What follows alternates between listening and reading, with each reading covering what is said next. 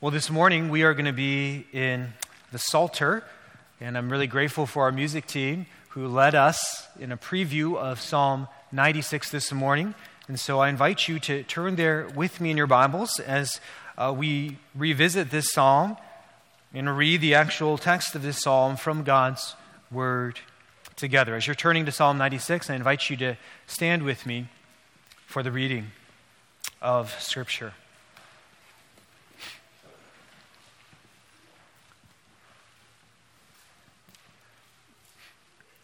Psalm 96. Oh, sing to the Lord a new song. Sing to the Lord, all the earth. Sing to the Lord, bless his name. Tell of his salvation from day to day. Declare his glory among the nations, his marvelous works among all the peoples. For great is the Lord, and greatly to be praised. He is to be feared above all gods. For all the gods of the peoples, are worthless idols. But the Lord made the heavens. Splendor and majesty are before him, strength and beauty are in his sanctuary. Ascribe to the Lord, O families of the peoples. Ascribe to the Lord glory and strength. Ascribe to the Lord the glory due his name. Bring an offering and come into his courts. Worship the Lord in the splendor of holiness. Tremble before him, all the earth. Say among the nations, The Lord reigns. Yes, the world is established and it shall never be moved. He will judge the peoples with equity. Let the heavens be glad. Let the earth rejoice. Let the sea roar and all that fills it. Let the field exult and everything in it. Then shall all the trees of the forest sing for joy before the Lord, for he comes. For he comes to judge the earth. He will judge the world in righteousness and the peoples in his faithfulness. This is the Word of God. May He impress its eternal truths upon our hearts. Please be seated.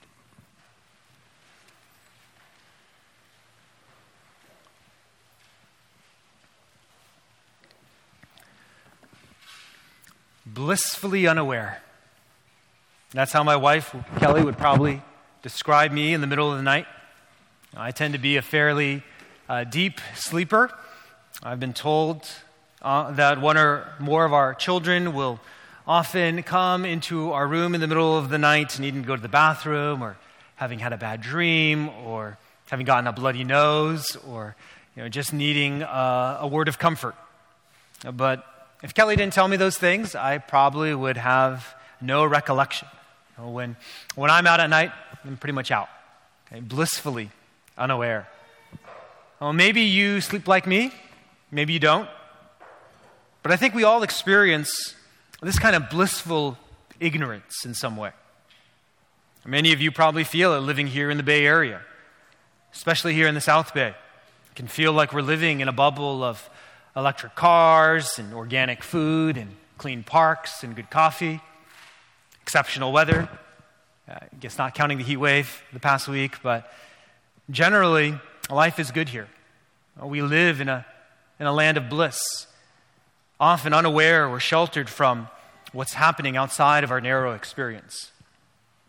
And this kind of living can begin to creep into our view of God. We can begin to think of Him as the God of us, the, the God of the Bay.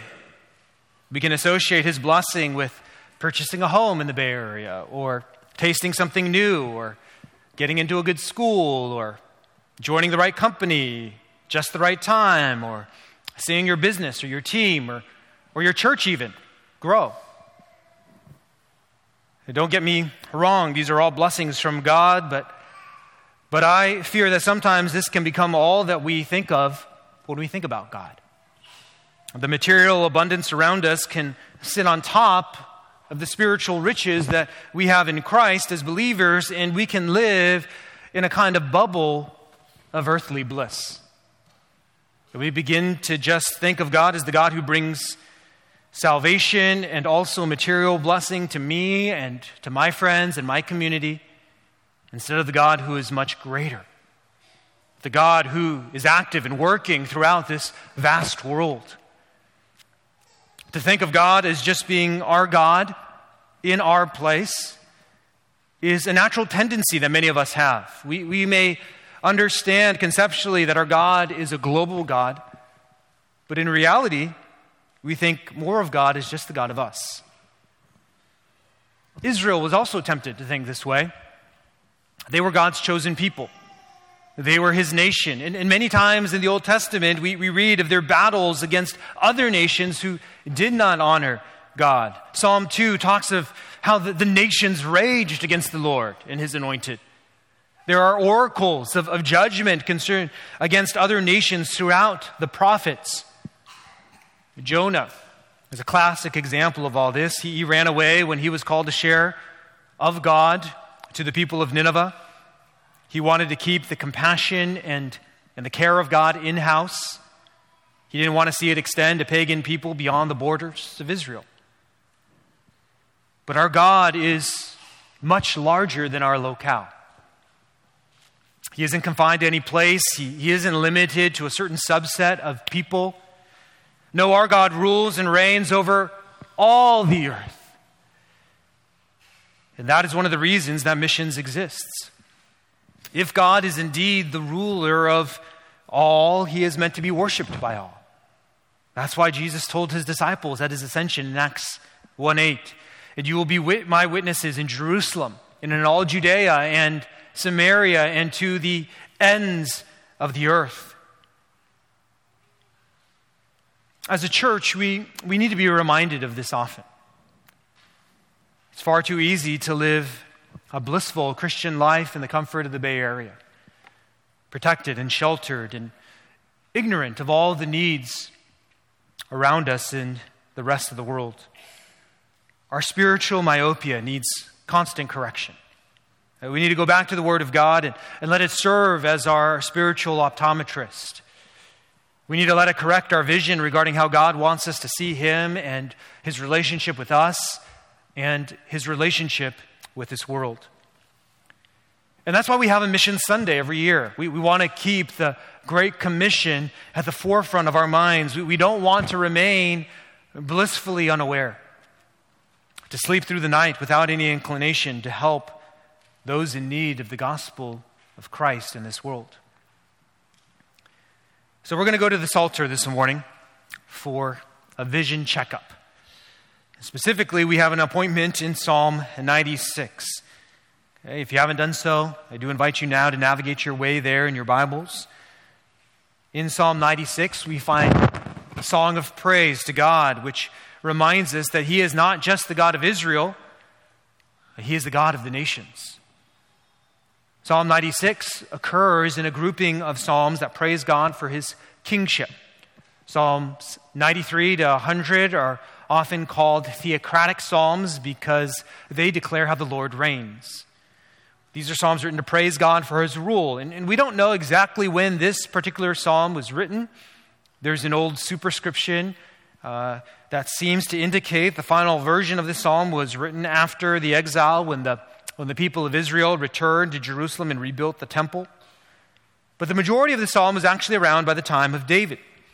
And that's because we, we find most of this psalm quoted in 1 Corinthians 16.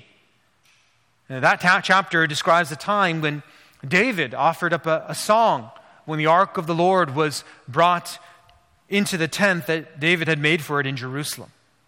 It was a time of great rejoicing, it was a time of great celebration for Israel. So, even though it's hard to pinpoint exactly when this psalm was composed, we know that it was sung during times of great joy. It was a psalm that was likely sung at the festivals of Israel. And it is a psalm about the God of glory coming to rule and, and to judge, which means that everyone should worship him. If you glance at Psalm 96, you'll notice that it has three stanzas verses 1 to 6, verses 7 to 10, and verses 11 to 13. Each of these stanzas begin with a call to worship God and then they provide reasons why. Now, this is a common way that many of these Psalms were composed. If you look at Psalm 95 right before, it's written in a very similar manner. But there's something that stands out about Psalm 96. You'll notice in this psalm that it's not about Israel. It's written to be sung by Israel, but there's nothing really Israel specific in this psalm. The closest thing that we have is the reference to courts in verse 8. Perhaps that's the temple courts. But overall, the sense that you get when you read this psalm is that though it may have been intended for Israel to sing, it is a song about God being worshiped among the nations. In verse 1, it says, Sing to the Lord, all the earth. Verse 3, declare his glory among all the nations or among the nations, his marvelous works among all the peoples. Verse 9, tremble before him all the earth. Verse 10, say among the nations. Verse 11, let the earth rejoice. Verse 13, the Lord comes to judge the earth and the world in righteousness and the peoples in his faithfulness. This is a praise song, but it's got a missionary heart. It's a song to remind Israel that God intends to be worshiped by all the people of the earth. And, and, and it's that missionary intent that I want us to lean into this morning. We're not going to walk through the psalm stanza by stanza because there's a lot of overlap in emphasis. But there are some overarching themes that I want to point out to you. And these themes relate to the work of missions.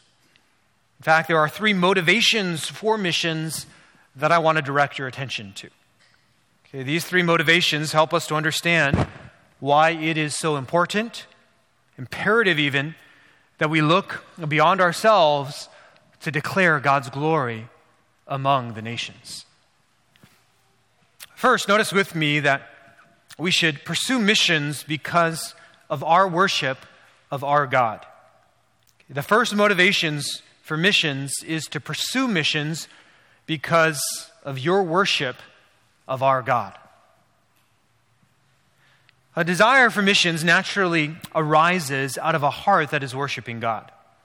Uh, we see this in the first few verses of Psalm 96 and also in verses 7 through 10. But look with me first at verses 1 and 2. The psalmist writes, Oh, sing to the Lord a new song, sing to the Lord all the earth, sing to the Lord, bless his name. Three times the command to sing to the Lord is issued. It's a command to all the earth. And here the word earth means all the peoples of the earth. This is a command for all the peoples of the earth who have experienced the salvation of God to sing to Him. But specifically, they're to sing a new song. What does that mean? Uh, certainly, it could mean that they're to compose new songs and sing them in praise to the Lord. That's appropriate. We've benefit, benefited as a church from many songwriters of the past and the present. But that probably isn't the emphasis here. The goal of the psalmists when they composed their songs was, was not to bring attention to the new songs they were writing. Rather, the, the psalms were to direct the focus of the people of God to God Himself. And so the call to sing a, a new song is more likely to call to sing about the new things that God Himself has done. In 1 Chronicles 16, when, when this, parts of this psalm are quoted, that new thing was God bringing the ark to Jerusalem. Here in Psalm 96, it is the fact that God is going to rule not only over Israel, but over the nations as well. And, and God is always doing a new work. His mercies never come to an end, they are new every morning. And so we have a new song to sing as well. Old, familiar hymns can be sung as new songs as we think about how God is working out the truths of those hymns in our lives today. Uh, this evening at our church's 40th anniversary, we're going to be singing a couple old hymns Great is thy faithfulness, and be thou our vision. Right? And these are classics that you have probably sung dozens, some of you maybe hundreds of times. But in light of our celebration of what God has done at our church over the last 40 years, and as we look forward to what God is going to do, hopefully we will sing those songs of praise in a new way tonight. And true praise of God manifests itself in our lives when we recognize all the old things that He has done, along with the new things He is doing in our lives every day. The psalmist reminds us of this. He writes at the end of verse 2 Tell of his salvation from day to day. The word tell means to bring good news. You might even say evangelize. All of you Christians today have a new song to sing. You have experienced the salvation of Jesus Christ for your sins, and you continue to experience the grace of that salvation sustaining you on a daily basis. The psalmist is, is telling you to think about that. Think often of God's mercies in your life and let those mercies motivate you to tell about his salvation to others. That leads us into verse 3, which says, Declare his glory among the nations, his marvelous works among all the peoples. True worship and praise of God leads laterally to declaring the glory of God among the nations. It, leads to sharing about all the marvelous things he has done. And this psalm teaches us that our worship shouldn't just be private. It's not something that we just do in a room by ourselves. It's not something between us and God only. Worship is to be done with the community of God's people. It's meant to be done in the church. And it's meant to lead us to want to witness to others about the majesty of God and all the wonderful things God has done for us. You ever come into church thinking about that? That that I'm going to sing with God's people today, and not just to declare God's glory, but to be motivated by the praises of the saints to go out into the world and declare his glory to others. It's like going to a game for your favorite team. You know, you can watch the game at home by yourself, that's okay. Nothing wrong with that. But when you go to the Chase Center to watch the Warriors, or you go to Levi Stadium to watch the Niners, there's a bond that you feel with other fans, right? There's this enthusiasm for the exploits of the, the, the athletes that somehow melds with, with yours, and you are often stirred to fervent, passionate praise. And when it bubbles over, you bring out your phones and you capture the action on the court or on the field. And then what do you do? You pan to the crowd response, right? And then maybe some of you share it on social media, or at least when you go back to school or you go back to work the next day, you share it with your classmates. You tell about it to your coworkers. And that is the idea here in the first three verses.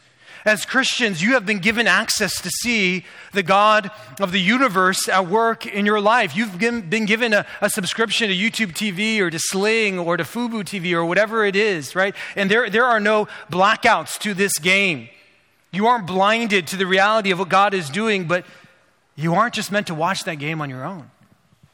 You get to come to church on a weekly basis to join with others who are also seeing God at work in their lives. And you get to sing together. And, and, this communal praise is meant to not only bring God glory, but it's meant to motivate you to declare His glory to others. Worship really is the goal and the fuel of missions, as John Piper has said. Your salvation should cause you to worship God, and your worship of God should cause you to want to share about Him to this world. This is what we see reiterated if we skip down to verses 7 and 9. Here, the call is to ascribe or to give the Lord glory and strength. It's another call to worship, and it's directed to the families of the people. This is already another reference to the nations Africans, South Americans, Indians, Asians, Arabs, Europeans, you name it, they're all included in this call to worship. All people have the opportunity to worship the Lord, and they are called to bring an offering and come into his courts at the end of verse 8. Verse 9 says they're called to worship the Lord in the splendor of holiness. That phrase, splendor of holiness, can be translated holy attire. It has the idea behind it of approaching God in, in holiness, wearing garments that are clean and acceptable in the sanctuary. And this tells us that the nations must be prepared to carefully enter into God's presence and they're to tremble before Him, not, not quaking in fear, but quivering with delight and respect. It's a sacred, joyful awe. And again, at the end of verse 9, this is a call for all the earth to worship. It's an invitation for all peoples to bring appropriate worship to God, and this worship again overflows in the declaration of God's glory and reign. Look at verse 10. Say among the nations, let your worship lead you to say among the nations, the Lord reigns. The glory and the reign of God are meant to be declared throughout this world. That is missions. And it's motivated by our worship of God. So remember God's mercies in your life and let it cause you to worship. Let them cause you to worship God with others. But as you worship, don't forget that others are meant to be brought into this worship and into the praise of the God of heaven as well. And let that realization stoke your desire to declare the glory of God throughout this world. Pursue missions because of your worship of our God. That's the first motivation for missions. Second, you should pursue missions because of the superiority of our God. Pursue missions because of the superiority of our God. These next two motivations will go a bit quicker. We'll notice this in uh, verses 4 to 6. The psalmist states that the Lord is great and he's to be feared above all gods. Why is that? Well, it's laid out for us in verse 5.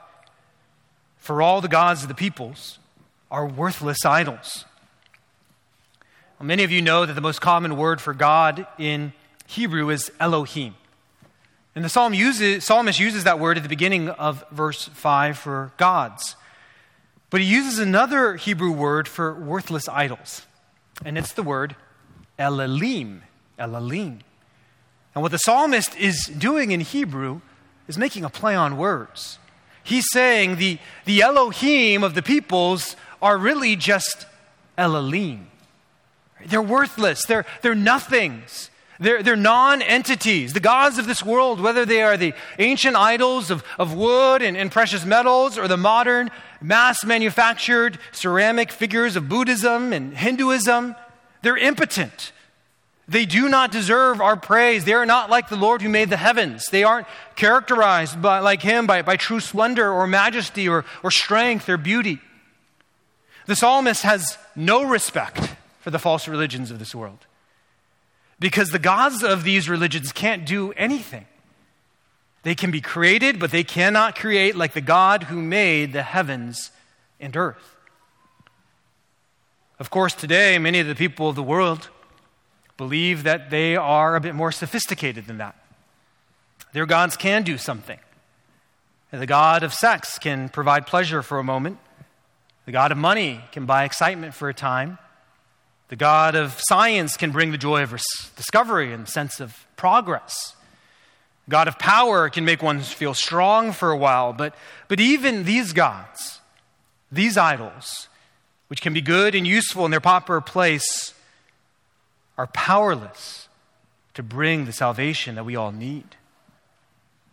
And so, verse 5 reminds us that this world is in desperate need of the God of heaven. People need to know their Creator, they need to know how to be reconciled to Him. He is the Lord who reigns. Skip down and look at verse 10 again. You'll notice that the psalmist writes Say among the nations, the Lord reigns. Yes, the world is established, it shall never be moved. Because we have a God who actually reigns, we can rest in the fact that He is in control of this world. There, there's no need to be anxious. God is ruling over this world, He isn't some worthless, power, powerless idol. The nations will rage and the kingdoms of the, the world will totter. We're, we continue to witness this today. war in Eastern Europe, tensions in Asia, instability in Africa and places like Myanmar, collapsing regimes, but God still reigns. And while we are sheltered for the most part from the worst of these conflicts here in the States, we cannot forget that there is a world out there which desperately needs to know that there is a God who reigns. There's a God who's in control. There's a God who will establish this world in righteousness again one day. And that's why it's a privilege for us as a church to be supporting missionaries that are serving in parts of Asia where there is uncertainty and a sense of hopelessness in society. That's where we're honored to give to, to, ministries in Ukraine that are able to preach the news that there is still a Lord who reigns despite the ravages of war. That's why we're happy to help when, it, when a church is vandalized due to, due to unrest in Myanmar. Because when there is no recognition of the rule of the God of heavens, there will be turmoil. The, the earth will feel like it's moving because men and women will trust in gods and idols that are powerless to save. So we must say among the nations, the Lord reigns. We, we must tell others that there is a God who made the heavens and a God who redeems us from our sin through his Son so that we might go to heaven. We have a God who's powerful enough to save and to direct the events of the history of this world toward his final plan. Some of you need to consider going to the nations.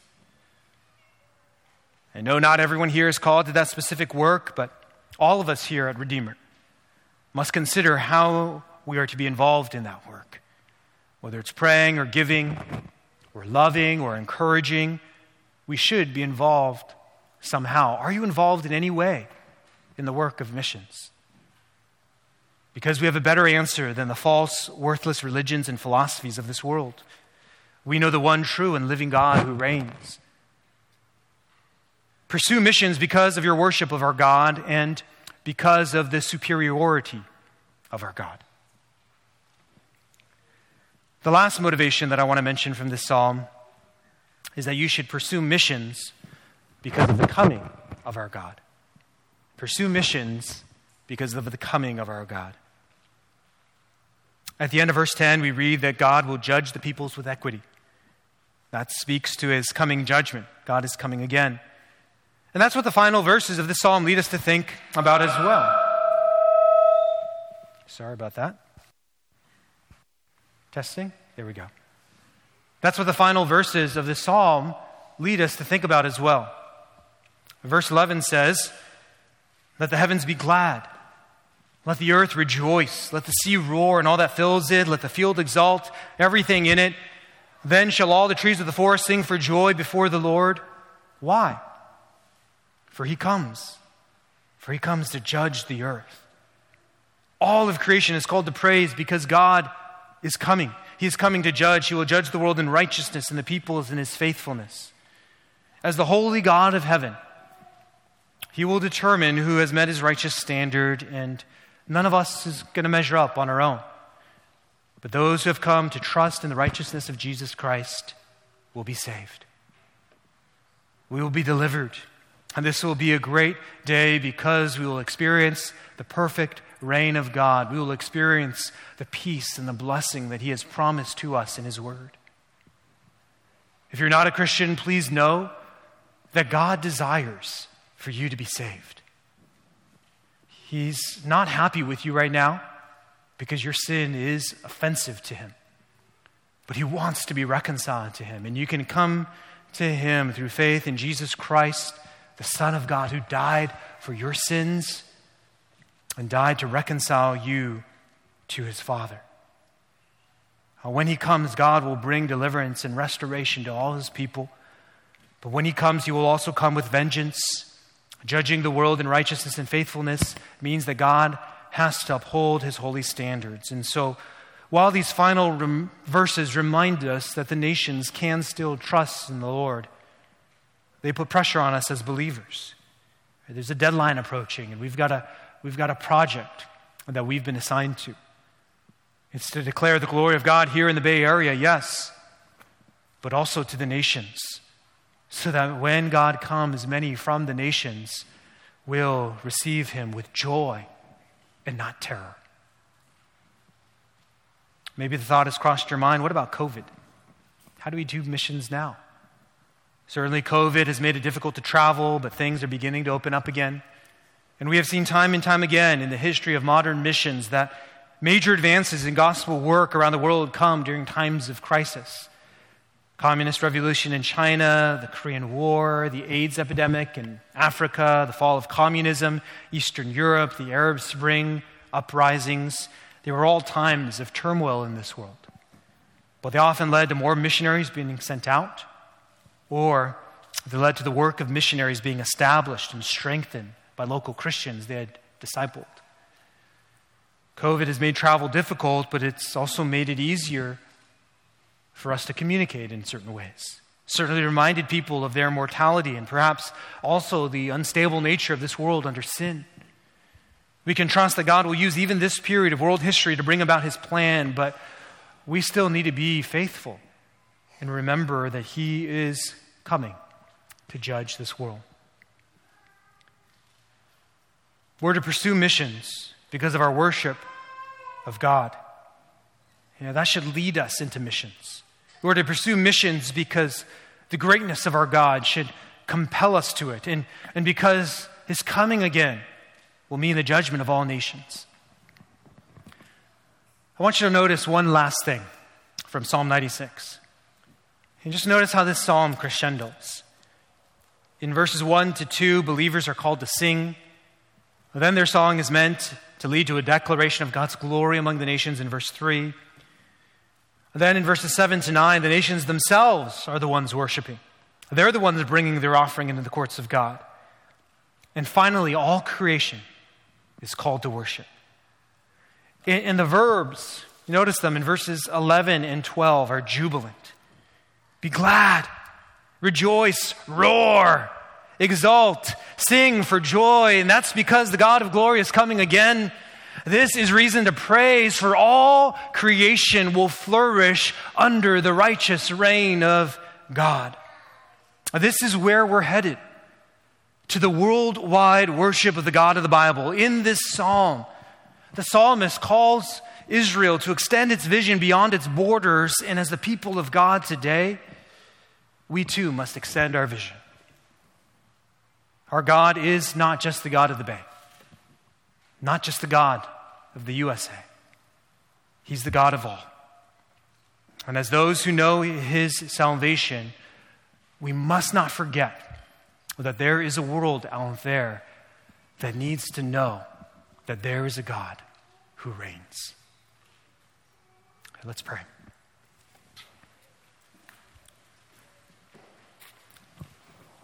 Father in heaven, we, we praise you for your mercies in our life. We praise you for the salvation that you have given us in Jesus Christ our Lord. And we praise you that you will be coming again to establish your reign of righteousness and justice and peace. But in the meantime, Lord, help us to be faithful. Oh, help us to declare your glory among the nations. We pray this in the name of your Son who came to die for the nations. Amen.